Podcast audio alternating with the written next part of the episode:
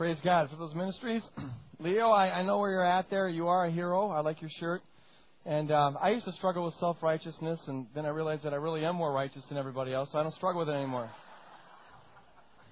I was kidding. All right, don't worry. Thank you. goes into this deep intercessory prayer. uh, one other announcement, and that is this. It's an important one. Um, we're going to be having these prayer, uh, praise, and healing services on Sunday nights. Uh, we'll have worship there and a time for prayer, and then we'll have healing, and we're just trusting God to do some great things uh, during that time. And once a month, we're going to take that prayer and praise and healing service and make it into the Heart of the City's uh, worship service. Uh, this next tonight is uh, going to be the first of our fall series of the Heart of the Cities coming here. Heart of the Cities is a ministry about uniting the church, tearing down walls of denominational division and racial division and socioeconomic division and gender division and every other kind of division you can think of and uniting the church in Jesus' name. Amen? And it's a powerful thing.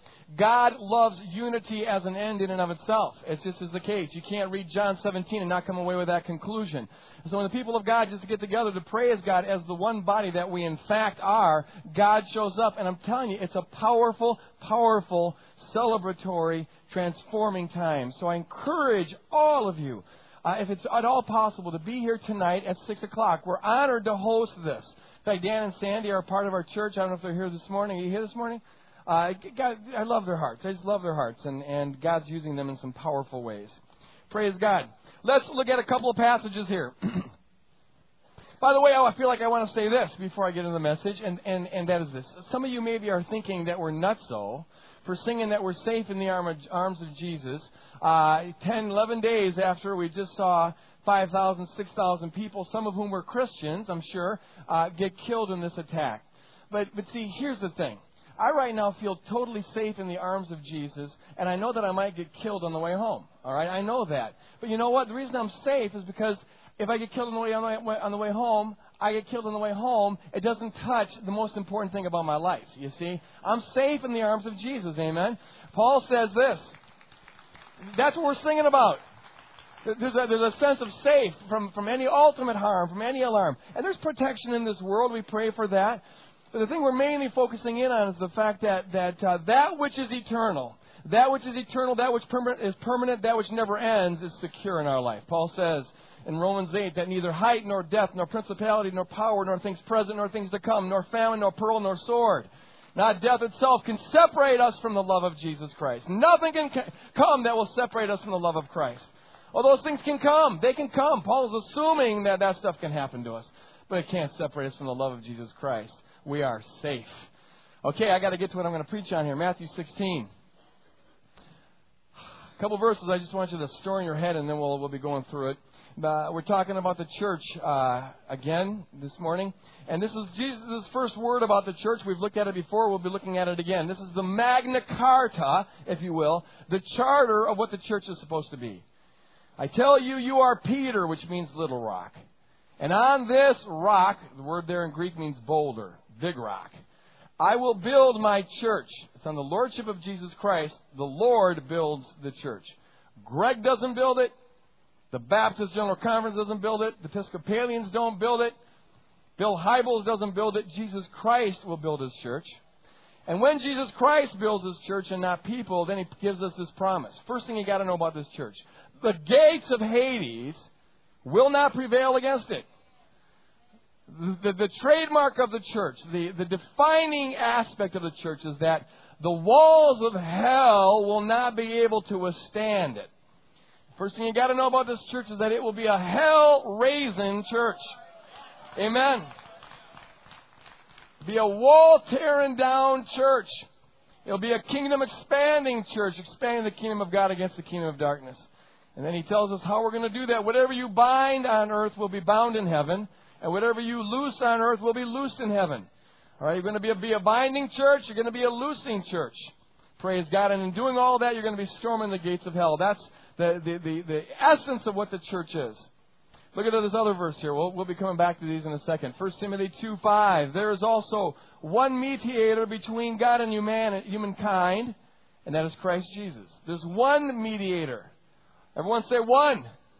Are there two? No, are there three? No, there's one mediator. His name is Jesus Christ. You'll see why that's important here in a little bit. In Hebrews chapter 4, let us therefore approach the throne of grace with boldness. With boldness, confidence, so that we may receive mercy and find grace to help in time of need. Need a couple dozen people over here who'll be doing intercession throughout the message and the rest of the worship service. Raise your hand if you'll be a prayer warrior.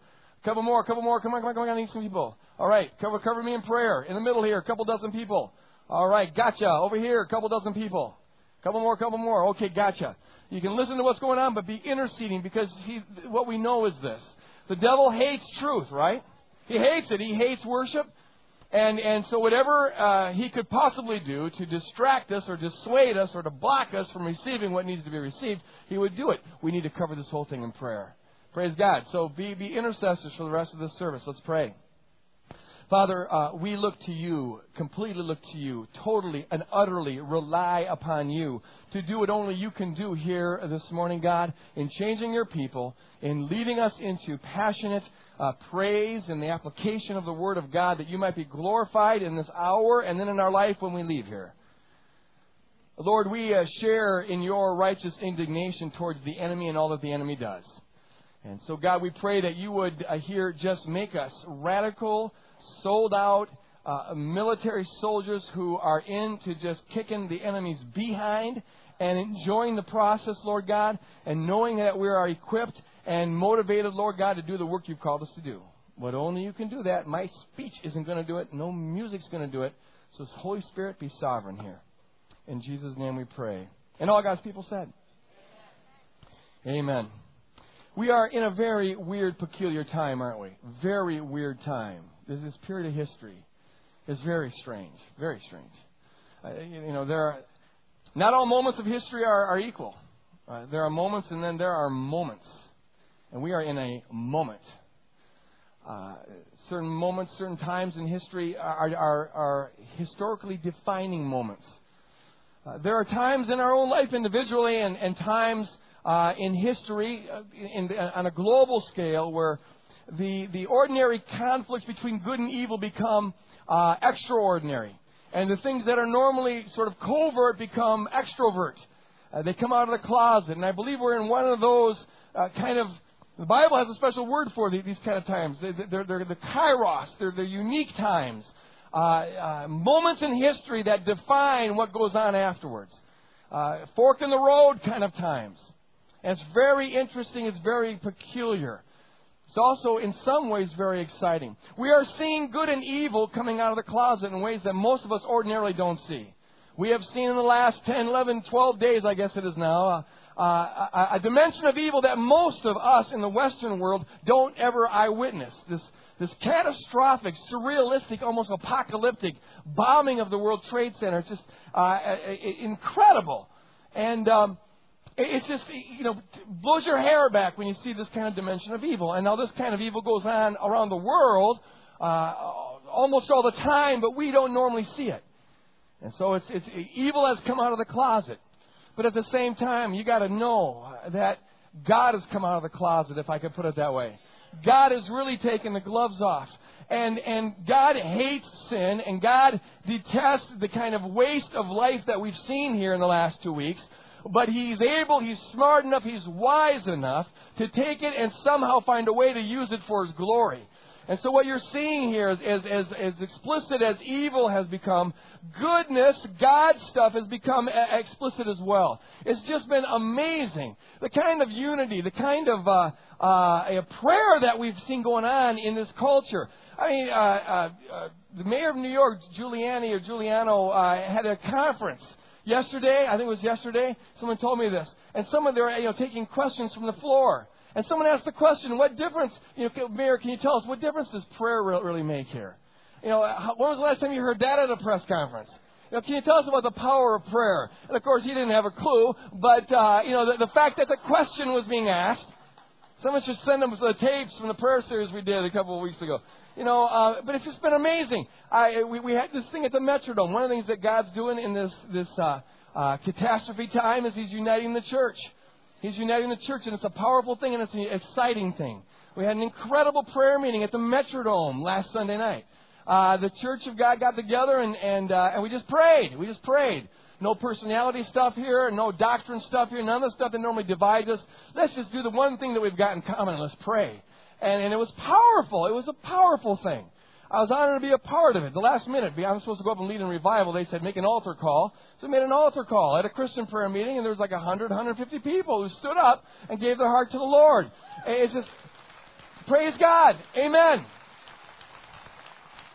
We're in a strange time. It's a strange time. On the way to the Metrodome, I'm going through the stations, you know, on, on the radio. I should have been in deep intercessory prayer. I know Peggy was, but I'm carnal, so I'm kind of looking for a good tune, you know. Uh, and uh, I found a song by Supertramp. I, I used to love that good, good 70s band. Hate the name, but the good songs, all right? And so I'm kind of rocking with it. And after they're done, uh, it, the, the announcer comes on and says, Hey, you guys, this is 104.1. Some of you listen to it. Don't look at me with those self righteous eyes. Well, I, the pastor listens to Supertramp. Yeah. Well, the, the, the, DJ comes on this rock station and says, "Hey, I just got word they're having some kind of mega prayer meeting down at the Metrodome. Get your butts down there. Uh, we need some prayer for this nation." That's on 104.1. You know there's a God. I mean, uh, you know, so God's doing some incredible things here's, here, here's, here's what, what, I want to say about this, and it, it will lead into to my message in, in some way or other, I, I, I assure you. But see, here's the thing. When people look at America, they look at, they, they see, especially uh, outside countries, they look at it, um, and they, with justification, see a lot of crusty stuff. It's true. Uh, America has become identified with, with materialism and narcissism, self centeredness, oppression, uh, you know, just uh, just a lot of stuff, nasty stuff we've done in the past, some nasty stuff we do in the present. But see, at the core of what the nation was founded on uh, was was this uh, liberty and justice for all. It's a principle that people need to be free and, and, and justice needs to be done. Now, even when, they, when, when we signed the Constitution, we weren't doing it. You know, it included white landowners who happened to be male, okay? So, so even then it wasn't applied universally. It took us about two centuries to work out the implications of it. But the essence of it was this principle of liberty and justice for all. And that was a cause. That was, that was a, a it was a, it was like a, a fight rally. Uh, that, that united the nation. No other nation at the time was saying this. The French were beginning to say it with the French Revolution and other quarters, but this nation was founded on this principle. Well, what happens is that the cause somehow got lost. We took it for granted. And when we take it for granted, we lost the spirit of things. And um, uh, so a lot of crusty stuff begins to accrue uh, to, to, to, the nation. What I see happening here is this. Um, and I'm not here to preach Christian patriotism or, or uh, to, to, preach uh, American patriotism primarily. I'm here to teach Christian patriotism. You'll see where I'm going with this. But because of this battle, the horror of the World Trade Center's fallen down. And, and, and because of some good leadership, I, I think the speech that the president gave the other night, I, I frankly didn't think this man was capable of this kind of a speech. He always struck me as kind of deadpan, a little bit stiff. But man, he had some real words of wisdom the other night. And, uh, and, and he's rattling a, a, nation together. And what's happening is that among the American people, uh, there's a, we're beginning to remember at least the foundational principle of why this nation uh, exists and the cause for why this nation exists. So people are beginning to act in, in, in very in ways that are not typical for Americans. I mean, people are giving, people are sacrificing, people are doing whatever they can do for the cause. Had a Friday night, a bunch of uh, bands had this telethon, and singers and entertainers had this telethon, and all the, the, the nations are all the, the channels that tuned into it. And they raised all this money for the cause. And Barry Bonds, every home run he's going to hit, uh, he's going to give $10,000 to the cause. And the theaters this week are going to give 25% of their earnings to the cause. And all over the place, businesses, they're, they're, they're sacrificing and they're chipping in and they're, they're getting united for the sake of the cause. And it seems to me that what's happening is in the state of conflict something of the essence of, of what America was supposed to be has risen to the top. And a lot of the dross and a lot of the scum and a lot of the crusty stuff, therefore, has been put aside. Now, I thank God for that. Uh, you know, that, that the role of government is to administer justice, and, and I think it's going to be done. But what I want to talk about is this. Something very parallel to that needs to desperately happen to the body of Christ. You see, the, the, the church was not founded as a good deed doer club, sort of a Christian version of the Boy Scouts. Uh, the church was founded with a cause. Because, and the church was founded in a battle, amen? Jesus gave us what this cause was in Matthew chapter 16. Here's what you gotta know about the church. It's going to storm the gates of hell, and the gates of hell will not be able to prevail against it. That's the cause. That's the essence. That's the heartbeat of the church. You see, but what's happened to a large degree in the church in America, anyways, is that we've largely forgotten that. And so a lot of crusty stuff has been attached to the institutional church. A lot of, a lot of negative stuff. Uh, uh, a lot of uh, carnal stuff. A lot of harmful stuff. A lot of stuff that Jesus would not for a second condone has been associated with the, the, the church. And, and even when it's at its best, people have forgotten why they go to church, what it's about to be a Christian, and all of that stuff. But this is the time. This is a kairos. This is a moment, church, where, where we need to rediscover our essence. We need to remember what it is that Jesus died for and what we are doing here as a church body. Uh, what it is that we're to rally around, what the essence is. And my prayer is that in the light and response to some of the catastrophes that are going on now, the church at large will catch a vision for what the church is to be. Amen? And as we catch a vision for what the church is to be, people are going to start stepping up as they have across the nation for a national cause. We need to start stepping up for the, for the, for the kingdom of God cause. Amen? And start getting involved in the battle. And start getting a vision for what God wants to do here. The church was always meant to be a tearing down wall kind of a church. It comes right out of Matthew 16. The church's essence is to be tearing down walls of sin and to be a bridge between people and the righteousness that comes from God alone. Amen? The church is called to be tearing down walls of unbelief and to be a bridge to faith and tearing down walls of apathy and to be a bridge connecting people with passionate life and to be a, tearing down walls of meaninglessness and connecting people with the purpose that God has for them in their life. Amen. Tearing down walls of hostility and bringing, being a bridge to peace. Tearing down walls of racism and being a bridge to people to unite in, in terms of races. Tearing down walls of denominationalism and being a bridge to the one church in the Twin Cities. Amen. Tearing down walls of individualism and being a bridge to community. Praise God. Tearing down walls of injustice and being a bridge to justice. Hallelujah. Tearing down every kind of wall that separates people from God and getting people to bridge to Jesus Christ as Lord and Savior. Amen. I'm on a roll here. Tearing down walls of lies that are in people's mind and bridging people to the truth that's found in Jesus Christ, who is Lord of all lords and King of all kings and God of all gods. Hallelujah.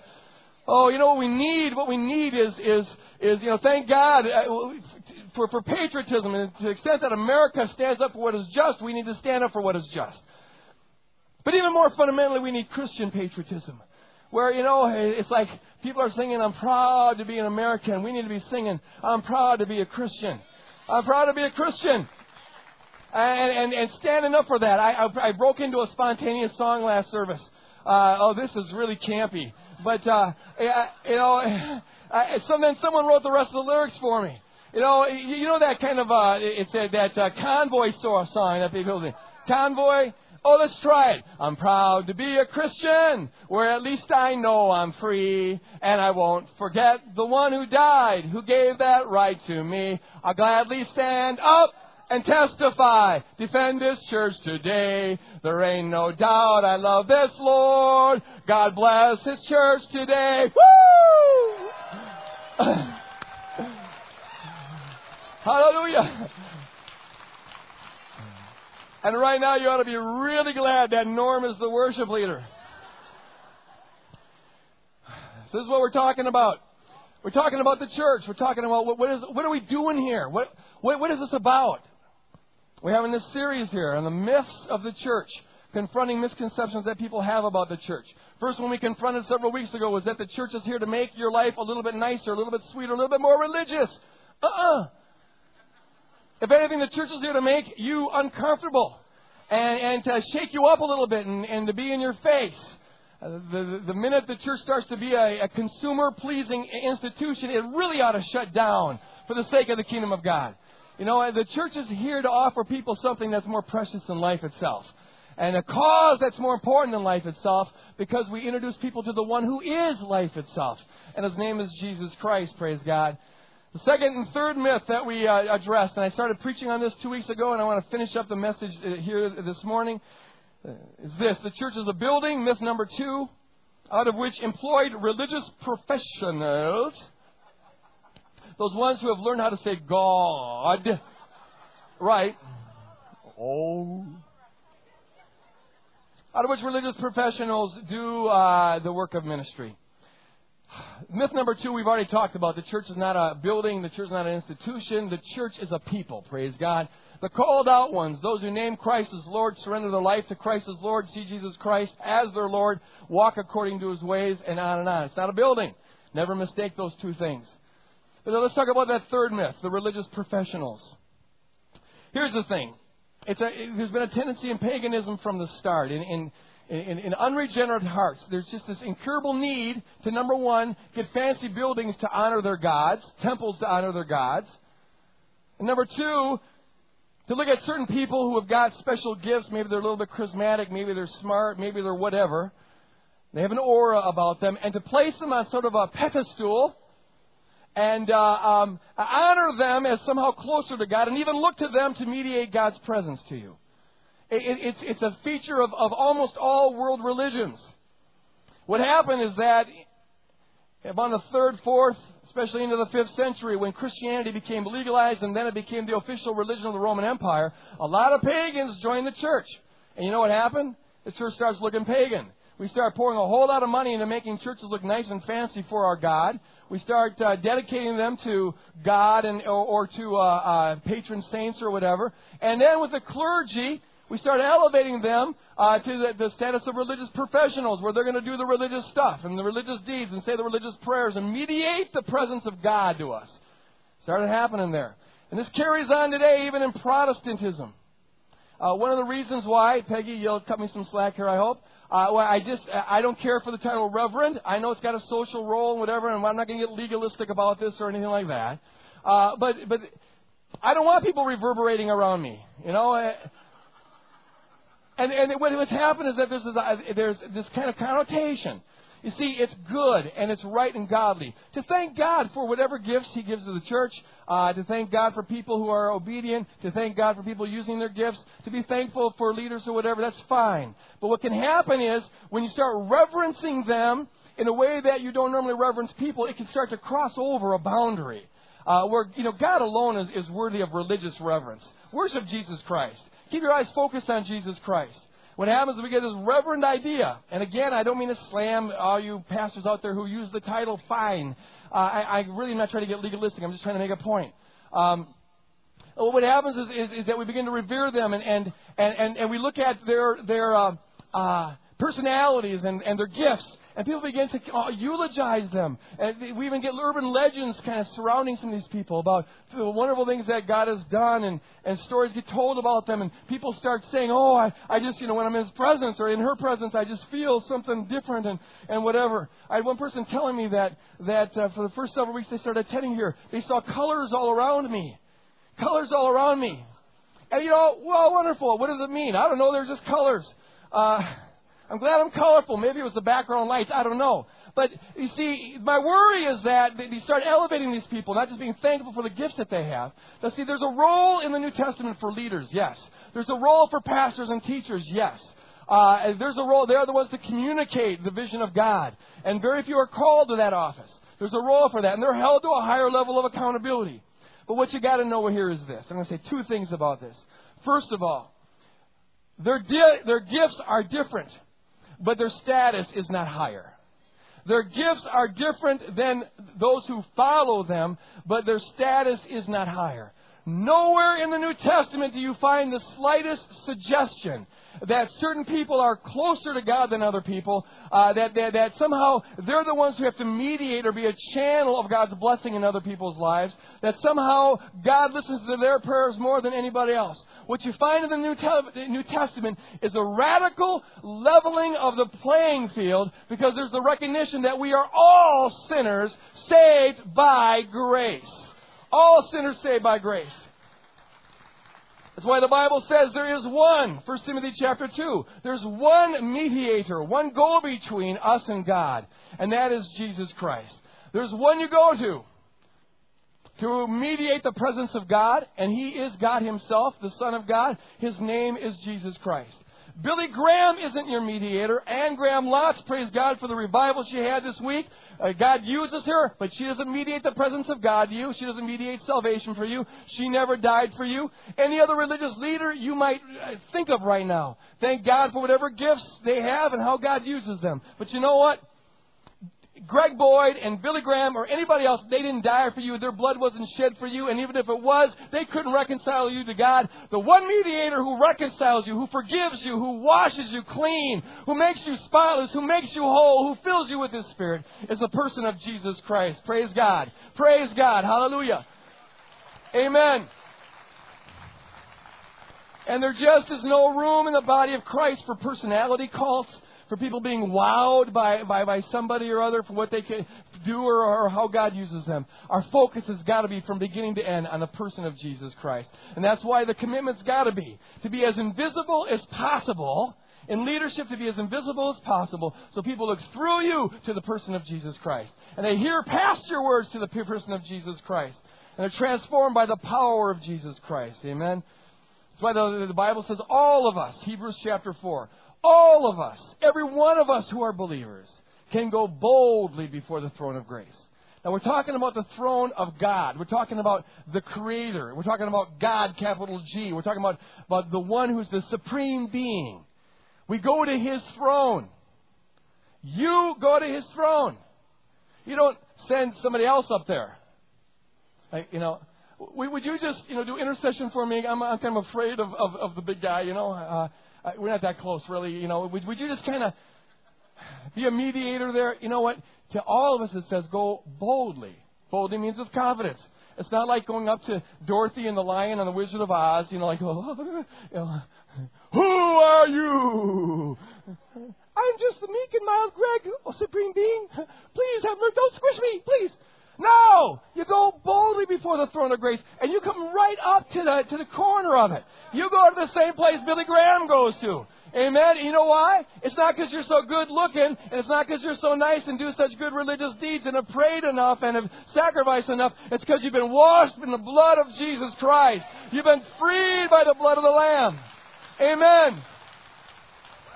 And so you put on the garment of Jesus Christ, and now with confidence, because it's not based in you, it's based in the cross. You go to the throne of grace and you talk to God. And child of God, I don't care if you became a believer last night or two minutes ago, or if you're going to become a believer at the end of this service. And I don't care what's going on in your past. I don't care how wretched it's been, how dirty it's been, how ugly it's been, how nasty it's been, how hurtful it's been. When you put your trust in Jesus Christ, it, it, it's washed clean. It's forgiven as far as the east is from the west. And your confidence is that what God does for you is sufficient. It is sufficient. So you go with confidence in Christ before the throne of grace. Praise God. Praise God. When you talk to God, God listens as much as He does with anybody else. I don't want anybody anymore calling me up at 5 in the morning saying, Will you pray for my headache? You know, because your prayer somehow has just got an anointing to it. No, call Peggy for that one, okay? She's a, that's why we hired a prayer pastor. So she, uh, have someone to call at 5 in the morning. No, you see, you know what? The thing is this. You know, God gives different gifts to people, but there's nothing like I don't see any glow here or anything. You you can pray. Your prayer counts. You've got authority. You've got authority, especially at five in the morning. You know, and you want it bad worse than I do. So pray, intercede, get your loved ones to, to pray for you. You've got the authority in Jesus' name. First thing is this, you got to know that there's no, there, there's different roles, different gifts in the body of Christ, but there's not a hierarchy in terms of relationship with God. We're all sinners saved by grace. We all go boldly before the throne of God. Second point here is this. The job of the, the, the pastors is not to do the, the ministry. The job of the pastors is to equip the others to do the work of ministry. It couldn't get any more explicit than it is in the Bible, Ephesians chapter 4. It says this the gifts he gave. This is the Lord giving gifts to the church. Where, where some, would be apostles, some prophets, some evangelists, some pastors, and some teachers. Why? To equip the saints. Agioi. This is everybody who names the name of Christ. Everyone who's declared holy because of Jesus Christ. That's what it is to be a saint. To equip the saints for the work of ministry, for the building up of the body. The worker, who does the work of ministry? It is the saints. Who are the saints? Anyone who names the name of Christ. Who does the work of ministry? Anyone who names the name of Christ. What is the job of pastors? To equip, to motivate, to direct those who do the ministry to do it. You see? Now, we all, everybody, everybody, I'm talking about everybody, has a gift, a, a role to play in the kingdom. You have a ministry. And it is much a ministry, and you are as much a minister as preaching is a ministry, and as I am a minister. You're, the, the only ministers that Woodland Hills Church has are those saints who call this their local body. And the, the gift of, of, we all do ministry, the only difference is that those who are in leadership, those who are pastors or teachers, their, call, their ministry is to minister to those who do, who do the outside ministry, who do other ministries. And, and so there's a role to play. The Bible has us where you set them aside. The, the church pools their resources. We put our pennies together and we, and, and we free them up to do that full time because it's good for the working of the kingdom for that to happen. But you got to know this idea that we're that some people get this that you're sort of employing them to do the religious stuff that you don't have time to do. Nothing could be more pagan than that idea. All right? Uh, that is out of the pit of hell. I can't think of a better lie the enemy could tell us to negate 99% of the workforce of the kingdom of God. You see what I'm saying? So now we got 99% of the people in the pews sitting on their butts, paying the people who are the religious professionals to do 1% of the workforce, doing all 99% of the work, and it just doesn't work well that way, and the devil knows it, which is why he told a lie. We got to understand that all of us, all of us, all who name the name of Christ, are called to ministry. Now, now you, we got to get rid of this idea too. Sometimes people think that oh, the ones who are up front, you know, the Greg Boyds and the Norm Blackmans and others who are up front, who talk to the large crowd, they're okay. Technically, we're all ministers, but they're the real ministers. No. You see, we, we just got to get, get out of carnal thinking and get, get into spiritual thinking you know, people tend to put more emphasis on, on the ones who are more apparent and the ones that are more visible and the ones who, who talk to the larger crowds. But God does not. God regards a ministry as a ministry. And, and if it's sweeping a broom, it's as much a ministry as preaching. And someone's got to do it. If anything, the Bible tends to put more emphasis on those ministries that aren't apparent, that aren't wowing people, that aren't always noticed, that don't get recognition. Paul says this in 1 Corinthians chapter 12. Look at this. He, say, he says, uh, the members of the body that seem to be weaker, he's talking about our physical bodies here, drawing an analogy to the church. The members of the body that seem to be weaker, or the word can be inferior or less impressive, are indispensable. And those members of the body that we think less honorable, we clothe with the greater honor, and our less respectable members are treated with greater respect. Now, here's what, he, here, here's what he's saying here. Uh, it's like this you know, I, I'm up here and, and, and, and you're probably thinking, Greg, you got a nice face. Thank you. I appreciate you liking my face. But I probably wouldn't say, you know, hey, but you should check out my kidneys. Oh, I got really good kidneys. You know, they are just so cute. I got the cutest intestines in the whole world, and my bladder rocks. You know, uh, there's a quote to put in the paper. Pastor says his bladder rocks. Must be gallstones he's talking about. No, you know, okay, look at Here's the thing. Your organs are ugly. I don't want to see your organs. You don't want to see mine. That's why God gave us skin. Thank God for skin. You know, we'd all look pretty ugly without our skin. I think you'd agree with that. Uh, you know, so, but here's the thing. Just because my, my, my, my kidneys aren't impressive and they're not public does not mean that they're not important. In fact, they're all the more important. My face couldn't do diddly squat if my kidneys weren't working. You take my liver out of action, and no one's going to think I'm cute. I mean, uh, those are absolutely indispensable things. In just the same way, in just the same way. Uh, we got to thank God, and we got to thank the people who push brooms around here and keep the place clean. That's a ministry. Amen. Amen. And all over the place, there are people who give of their time and their resources to make the thing happen. Somebody folds the bulletin. We got people who hand out the bulletin, people who take up the offering, greeters who make people feel welcome. Thank God for the people who are over there right now with our children. Thank God for the people that are over there with the youth. Thank God for the people who set up this outfit right here. Thank God for the people who are going to be tearing them down. Thank God for the people who move the chairs every Sunday morning. Thank God for the people who wash the tables every Sunday. Thank God for the ones that none of us ever see. see. People who walk around every chair that in this auditorium has been prayed for before the service. You know that? Thank God for those people. You don't know who they are. You probably never will know who they are. They're the kidneys of the body of Christ. But without them, the thing wouldn't operate at all. Amen. Amen. And so it is. We got to know this. Don't follow the way of the world and think that, that the, the, the ministry that seems to have the more impact is more important in the kingdom of God than anything else. All of us are called to minister. Most of that ministry is inside the skin. Most of it is not in leadership positions. Most of it is, is the stuff that, that the world would judge as being tedious, but you're no less of a minister. You're no less of a kingdom worker because that is what you're called to. And my charge this morning is this. I, want every person in this congregation, especially those who are here, who, who, who, who uh, uh, have identified Woodland Hills Church as being their spiritual body. And if you're visiting here, praise God, we love you for being here. Apply this to your own church. I want to challenge you to really own up to the fact that you are a minister, and ministry hangs upon what you do with that. The Bible says this don't just be a hearer of the word. James chapter 1. Don't just be a hearer of the word, like people who are deceived, but be a doer of the word. God calls us to be doers, to be involved in stuff. Why? Because we're ministers. All of us are. Now, people who just hear the word, they deceive themselves. And here's how.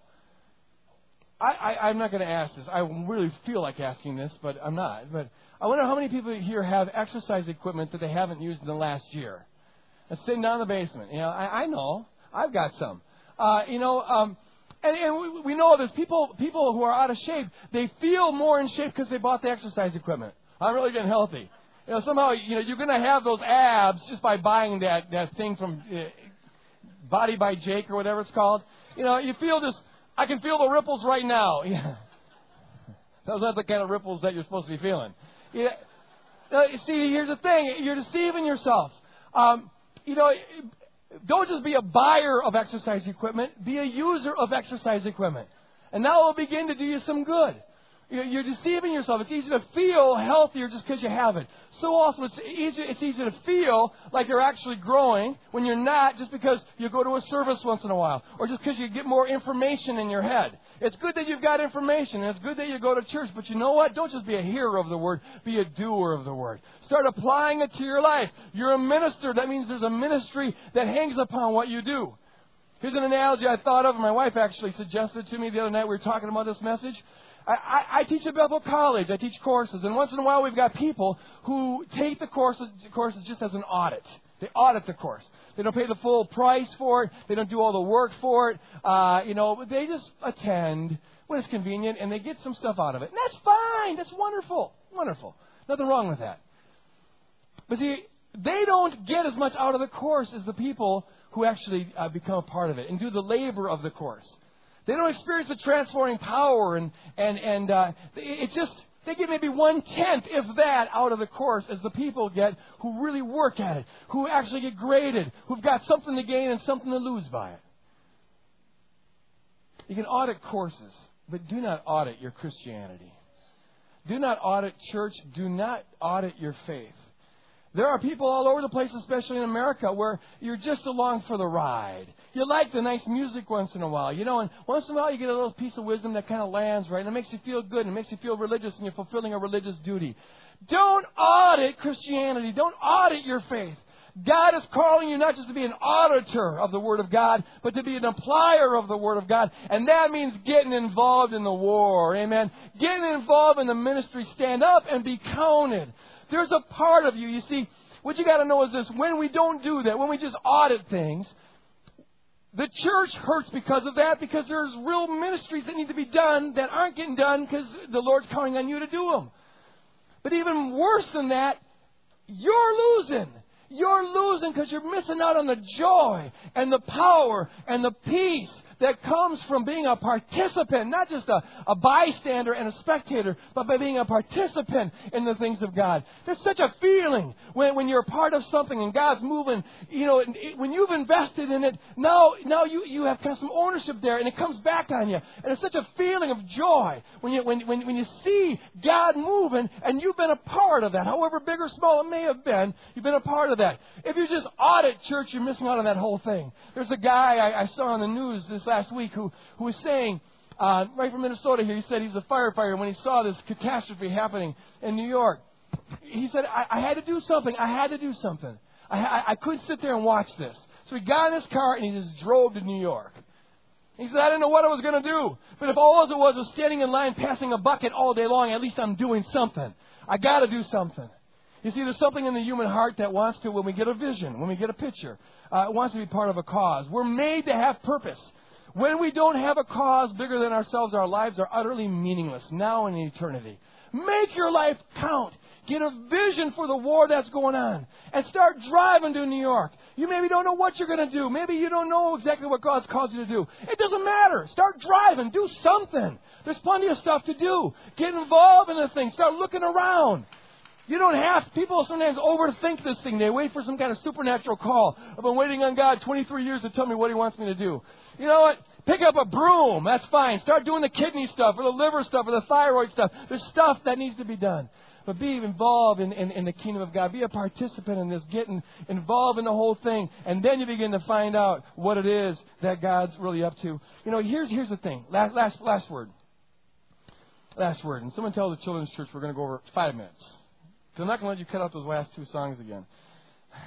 Here, here, here's what I, I'm going to tell you what I know. This is what's on my heart. Okay, I'm just going to share my heart with you. Um, you see, I, I would hate to be Osama bin Laden right now um, or anytime really, but right now in particular. Because see, I, it's kind of like Satan in a way. Um, this whole thing's going to backfire in a very terrible way on him. It was like one of the dumbest things a terrorist could have possibly done. And now we're flushing them all out. And the enemy does that too. He's got to know by now that everything he does for evil, God uses for the good. But they keep on doing it. Fine. Um, but, but see, here's the thing. He's got America ticked off. And on this one, we're united. I mean, the other day, uh, I forget who it was who, who said, you know, at this point there are no Republicans and Democrats. Man, uh, I never thought I'd hear that. And, and when that wall comes down, you, you know we mean business. And not only that, but around the world, there's a unity there, and people are, are standing up to be counted. When people are in unity with a vision and a passion and are willing to sacrifice for it, you can't stop them. A kingdom that's united can't, can't be, be stood up against. A kingdom that's divided can't stand. Well, see, when the church, here's what I know. When the church gets united and everybody starts playing their part and getting involved in the thing, um, uh, there's, there's, there is no limit to what God can do. No limit to what God can do. No limit to what God can do. Amen. There's a limit that we might put on Him by our unwillingness to be used by Him, but there's no limit to what God can do if we open up our lives. And what I know is this. What we've seen so far, folks, God is just getting warmed up. I really, I know this. I have got such a confidence about this. God's just starting to get warmed up. Uh, you know, he, he's running his, his warm up lap right now. But what I know is this we are going to see in the months and the years to come. Uh, if we all keep persevering on this, uh, we're going to see hundreds and thousands of people coming to the Lord Jesus Christ from every walk of life. It's going to blow us away. Amen. We've already seen close to 500 people. I mean, it's just going to blow our socks off. And Peggy, you got to know that, that we're going to be seeing, there are going to be some incredible testimonies of deliverance and healing coming out of this Sunday night service. Praise God. It's going to be, it's going to be incredible. We're going to have testimonies of people by the hundreds and thousands who are being set free through the counseling center that we're going to have. Praise God. I, I just see that. I know that for sure. And we are going to see, I know this. This is in my heart. I don't know exactly when or how long it's going to take. But we're going to see racial reconciliation going on in this place place like none of us have ever dreamed, praise God. I mean, the diversity and the beauty of the body of Christ is going to be manifested.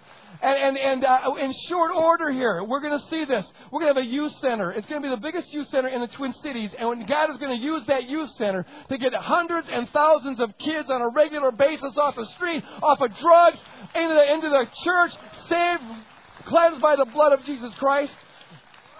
And there's some cynics sitting here saying, oh, that's not going to happen. That's just pep rally talk. You know what? Those same kind of voices were there eight years ago saying they'll never get a building. They'll never, you know, well, here we are. Sorry. And it's not about us. It's about Jesus Christ. You know, we don't have a lot going for us, but we've got one thing for us, uh, going for us, and that's that we're willing to do anything that the Lord tells us to do. And when you got that formula, they can't really go, long, go wrong. Praise God. The only question here is this Will you be a part of it? Will the joy and the reward of this come back on you? Praise God. Will you be invested? Be a minister for Jesus Christ. And now, right now, I don't know about you, I feel I gotta worship. I gotta worship. Come on, guys. We gotta worship. I'm gonna pop if I don't worship. And that wouldn't be pretty because now you'd see my. Uh, Worship is about ascribing to God with all that is within us, with all the passion that, that, that, that He's due, uh, uh, the, the worth that, uh, that, that He is. Praise God. And we're going to go until we stop. That's a profound statement. Uh, and and and and uh, uh, just set that aside and let's just worship God. Here, we'll, we'll start by taking up an offering because that's a way of worshiping God, not just with our voice but with our life. Here's here's what Paul says in 2 Corinthians 8. If the ushers would come forward, listen to this. Listen to this. This this blew me away when I when I, I got hold of it this week. Paul says, We want you to know, brothers and sisters, about the grace of God that has been granted to the church of Macedonia. This is God's grace. For their abundant joy and their extreme poverty have overflowed in a wealth of generosity on their part. God's grace is evidenced in them because of the generosity that's on their, uh, on their part. For, as I can testify, Paul says, they voluntarily gave according to their means, and even beyond their means, begging us earnestly for the privilege of sharing in this ministry. Whoa! This is wild. Eh, we Americans, let's be honest here. You know, offering is not our favorite part of the service. I've, no one's ever begged me to take up an offering. It's never happened. Maybe someday I will, but I'm not expecting it today. But you know, it's kind of like this, you know. We, we, it's like, oh Lord, okay, here's my duty. I, oh Lord, behold the sacrifice I give to Thee. It hurts like the dickens, but I'll do it. But see, if we could see it straight and take off our American spectacles and put on some biblical spectacles, you know, we'd be saying, what a privilege! What a privilege! We get to participate in the ministry. We get to be used of God to do what God's doing here, praise God. We get to be a part of something that really is meaningful. Our life, life gets to count. If we really could see it straight, we'd be saying, come on, will you let us, will you just let us participate in, in, in, in this ministry? And I'd probably say, yeah, okay, I guess I will. you know, no. We need to see this as an opportunity that we have to worship God, and this is how the kingdom of God goes forth. We pool our resources, we put it all together. Praise God. We, we, we like the people in New York, just do our part to see God move and to see the kingdom built. So, Father, as we now worship you, let your spirit fall here. Let your joy fall here. Let your healing fall here, Lord God. Have your way in this place. Have your way in this place. Cause us, draw us in to full and passionate worship of you. We pray in Jesus' name. Amen.